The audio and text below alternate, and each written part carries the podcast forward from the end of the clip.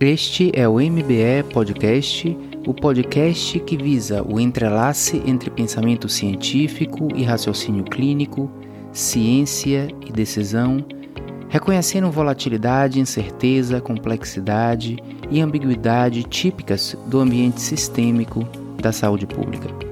Eu sou Luiz Correia, professor e diretor do Centro de Medicina Baseada em Evidências da Escola Baiana de Medicina e Saúde Pública, editor da revista Evidence, do blog Medicina Baseada em Evidência, canal do YouTube e curso online de Medicina Baseada em Evidências, que aprofunda as habilidades de pensamento discutidas nesse podcast.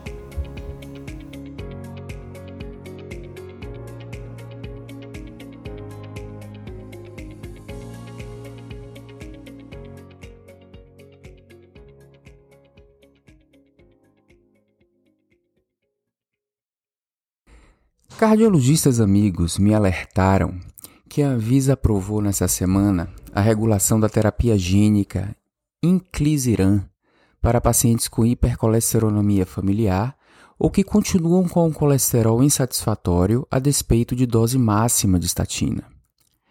Nesses pacientes refratários, o efeito médio da redução do colesterol foi cinquenta por cento de acordo com ensaios clínicos pivotais, publicados em dois mil e vinte no New England Journal of Medicine.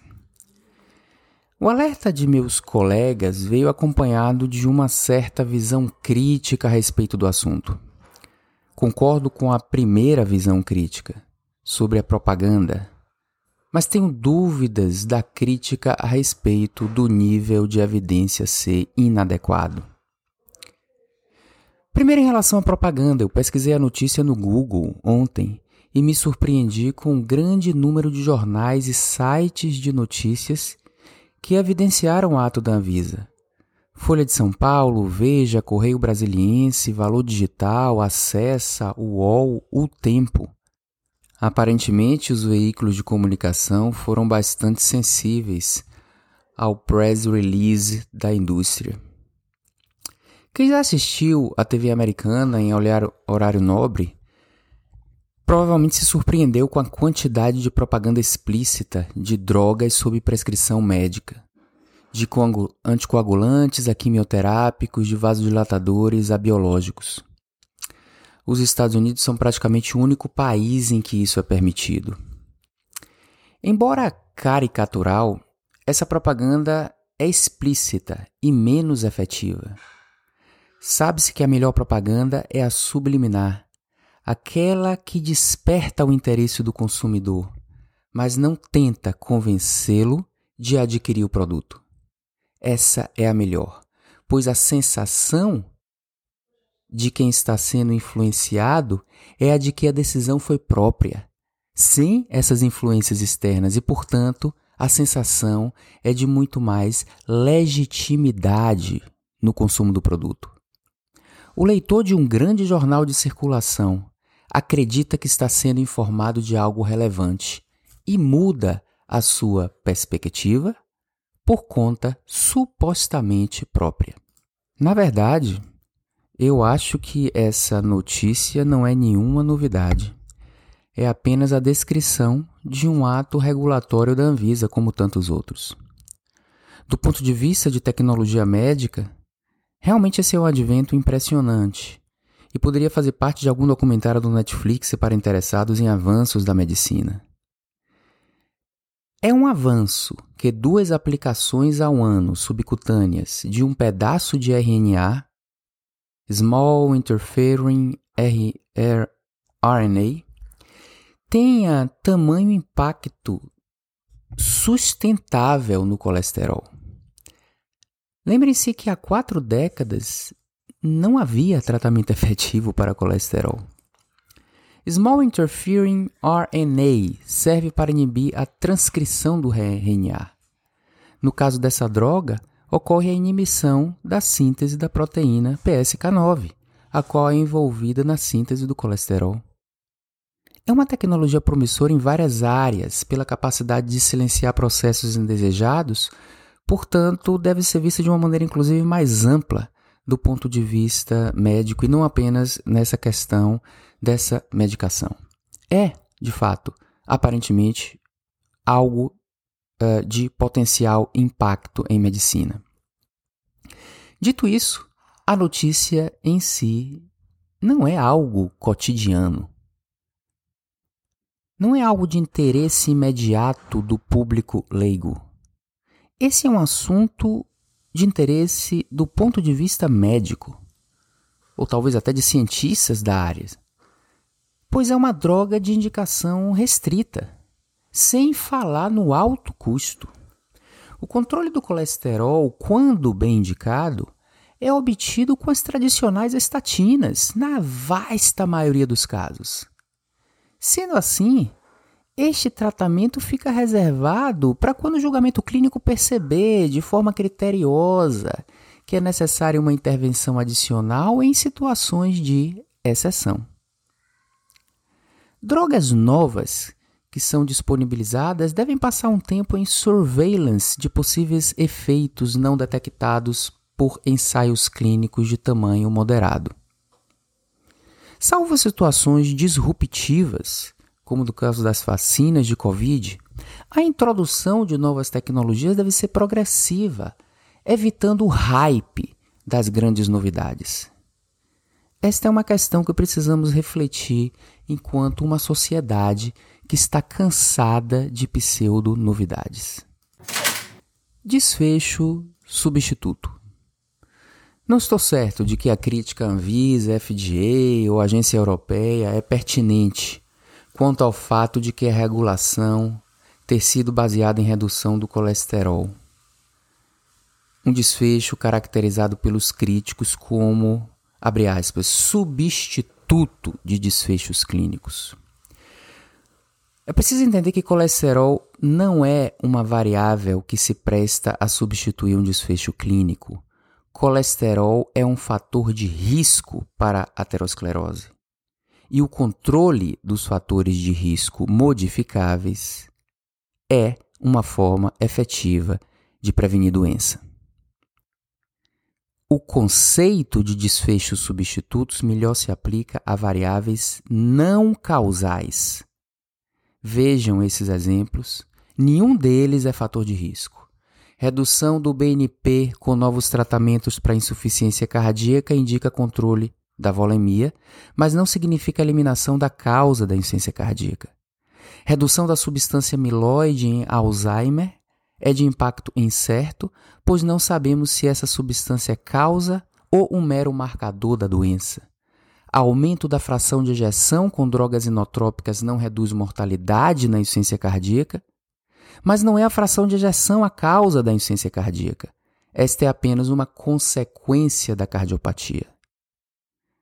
Nós achávamos que o H D L colesterol baixo era fator de risco, mas foram justamente os ensaios clínicos negativos com drogas que aumentam o H D L que nos ensinaram que este não passa de um marcador de síndrome metabólica.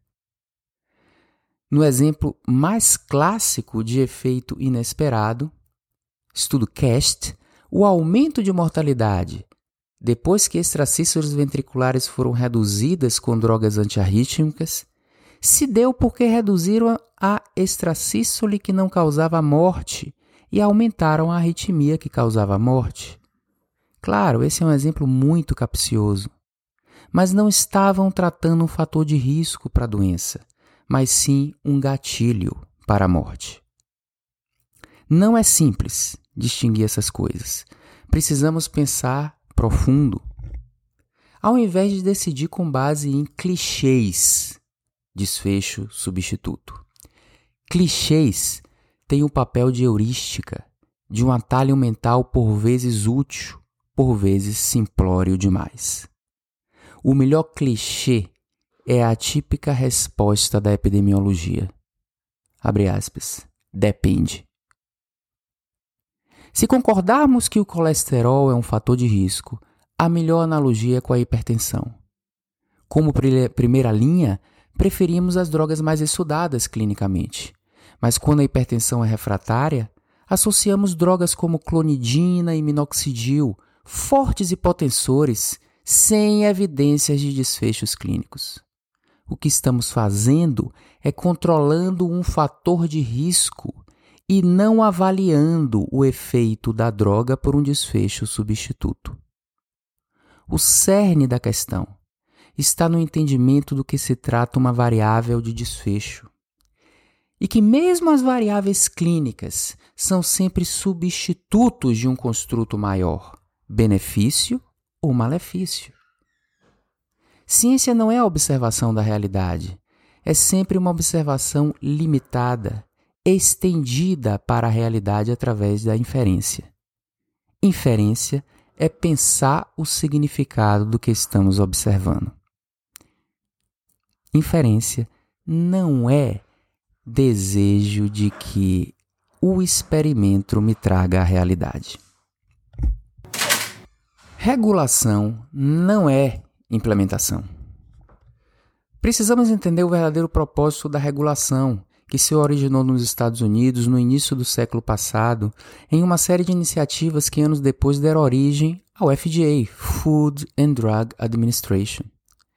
Este foi um modelo seguido pelo mundo, culminando no Brasil com a criação da ANVISA em mil novecentos e noventa e nove. Há cem anos era proibido nos Estados Unidos mentir a respeito da substância que existia em um produto, em um elixir. Mas a indústria poderia colocar no label do produto efeitos terapêuticos inventados e comercializar produtos sem demonstrar tolerabilidade de forma rigorosa. O F D A se construiu de forma reativa, inicialmente como resposta a efeitos adversos desastrosos. Começou então por exigir evidências de segurança.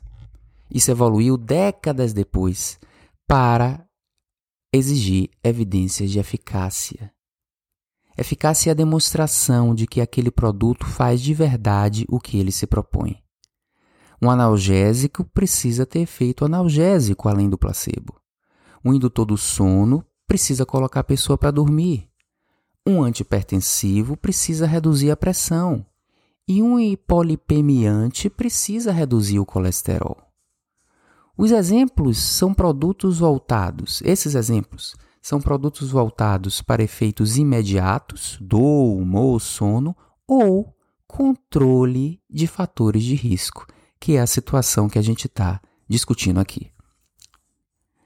Mas quando um produto, e aí é diferente, é voltado primariamente para consequências distais, estas precisam ser demonstradas, consequências distais, entendam, eventos clínicos, precisam ser demonstradas para que exista no label que um quimioterápico prolonga a vida de quem tem câncer, que o inibidor da E C A prolonga a vida de quem tem insuficiência cardíaca. Aqui não estamos falando na existência de um desfecho proximal, que é o objetivo primário, e que depois vai causar a consequência clínica em algumas dessas pessoas.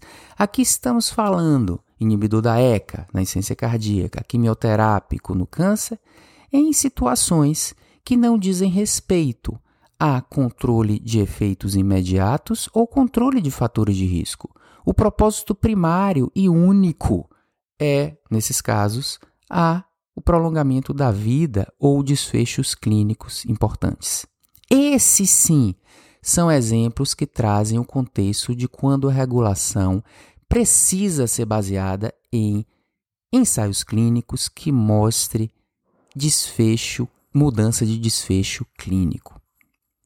Então, a partir disso, seja as situações desses desfechos intermediários como fatores de risco, seja as situações onde o desfecho clínico é necessário, a partir disso, o F D A garante que o que está escrito no label do produto é verdade.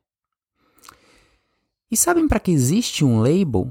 Para regular a propaganda. Ou seja, o que existe no label pode ser usado como argumento para consumo e o que não existe não pode ser propagandeado. Embora certos usos off-label sejam bastante adequados, se realizados por um processo de decisão clínica inteligente, estes usos off-label devem ocorrer fora do ambiente da propaganda do efeito do produto. É comum criticarmos certas decisões do F D A Em um podcast de um ou dois anos atrás, eu critiquei a aprovação do Aducanumab nesse mesmo podcast. Mas precisamos reconhecer que o processo des- regulatório dessas agências é, de uma forma geral, rigoroso.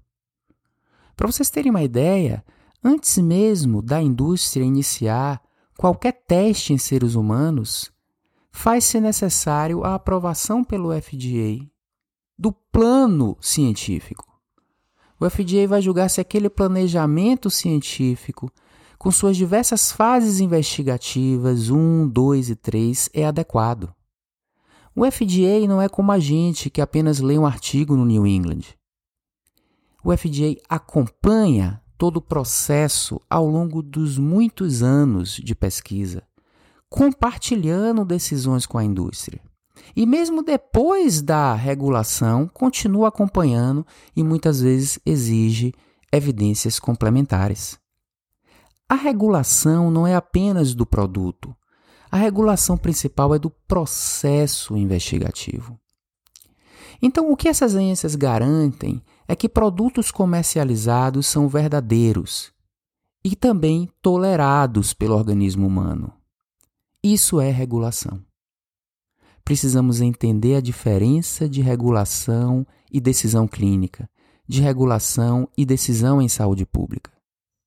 Se este produto, agora comercializado, passará a ser utilizado como uma opção primária ou passará a ser utilizado com muita frequência, caberá aos profissionais decidirem.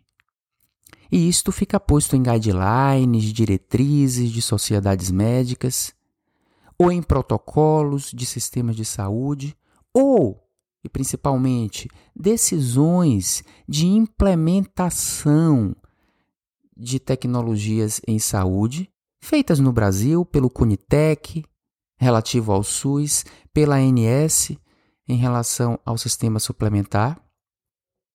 E o exemplo internacional pivotal é o nice, que regula as implementações de tecnologia em saúde do National Health System, no Reino Unido. E no final, gente, um médico que assume a complexidade de sua arte com profissionalismo, o médico, sim, toma uma decisão individualizada e compartilhada com o paciente. A regulação é apenas um processo inicial.